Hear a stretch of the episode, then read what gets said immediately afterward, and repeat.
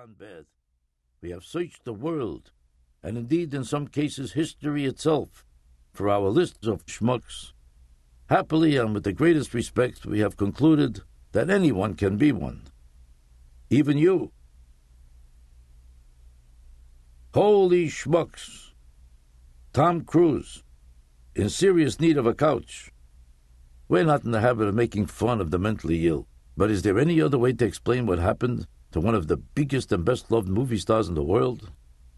Looking back, we probably should have seen it coming way back when he stripped down to his underwear, picked up a microphone, and then lip synced on that couch. Anyone who could wiggle like that on a sofa without the slightest hint of shame was someone to be watched, and possibly medicated. Granted, that first couch episode was for a movie role, but when you think about it, so was his recent trampoline session on Oprah. And really, didn't his mother teach him to keep his feet off somebody's couch? This time around, Cruise was playing the part of a middle aged man in love. His soon to be child bride, a girl who during the week of their engagement posed for the cover of Teen People, admitted that when she was younger, she had a poster of Tom Cruise up in her bedroom. Personally, we believe it's a good rule never to date a girl who's younger than your oldest shirt. Not that Cruise chases only the young, just the clueless. How is it that so many women keep their eyes wide shut to this whack job? It's not exactly a secret that it belongs to a cult sorry religion called Scientology. These people actually believe that the earth was created by aliens, and they don't mean folks from Mexico. As for their religion's founder, what's his basis for divinity? Was he born to Mount Olympus? Did wise men bring gifts when he was born? Did he see a burning bush? No, he wrote science fiction books. We're all for religious tolerance. You want to worship Captain Kirk and Mr. Spock? Live long and prosper. But how much tolerance has Tom Cruise himself been showing lately? Do you know that he told poor Brooke Shields that she shouldn't be depressed after having a baby? How does Top Schmuck know this fact? Did he go to medical school and not tell anyone? Did he even go to college? No.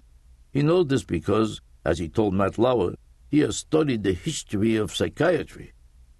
Oh, well, why did you say so? That changes everything. Dr. Freud. In that case, we have the first patient for you. He's waiting right over here, in the mirror.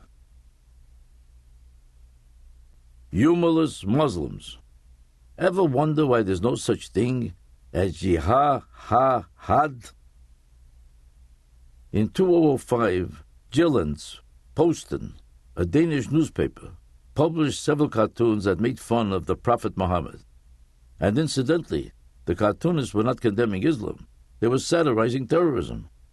Were they offensive? Maybe. Blasphemous? To some. And what was the response from the fundamentalist Muslim world? We watched television coverage of a Muslim religious leader screaming in an unintelligible language.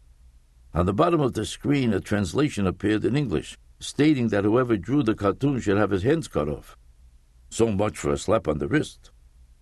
Could you picture a Jew, a Catholic, or even a Latter day Saint calling for the death of a cartoonist? Come to think of it, could you imagine a Jew killing anybody for such meaningless reasons? If a Jew becomes angry, he might sneak into your house and snatch your lipitor. Or if he were more cunning, he might make a deal with your doctor to lie about your cholesterol number. Or on Yom Kippur, he might steal the matzah ball soup, pot roast, and maybe the kugel from your kitchen counter for the break fast. You never see Jewish men involved in pointless struggles. That's why you seldom see Jewish football players. A Jew is not going to risk braining a neck or tearing a knee ligament to battle somebody about catching a ball. A smart Jew would rather go to a sporting goods store and buy another football to avoid the conflict. This is also the reason why we never see Jewish hockey players. Hockey players spend the entire game hitting each other in the mouth with sticks.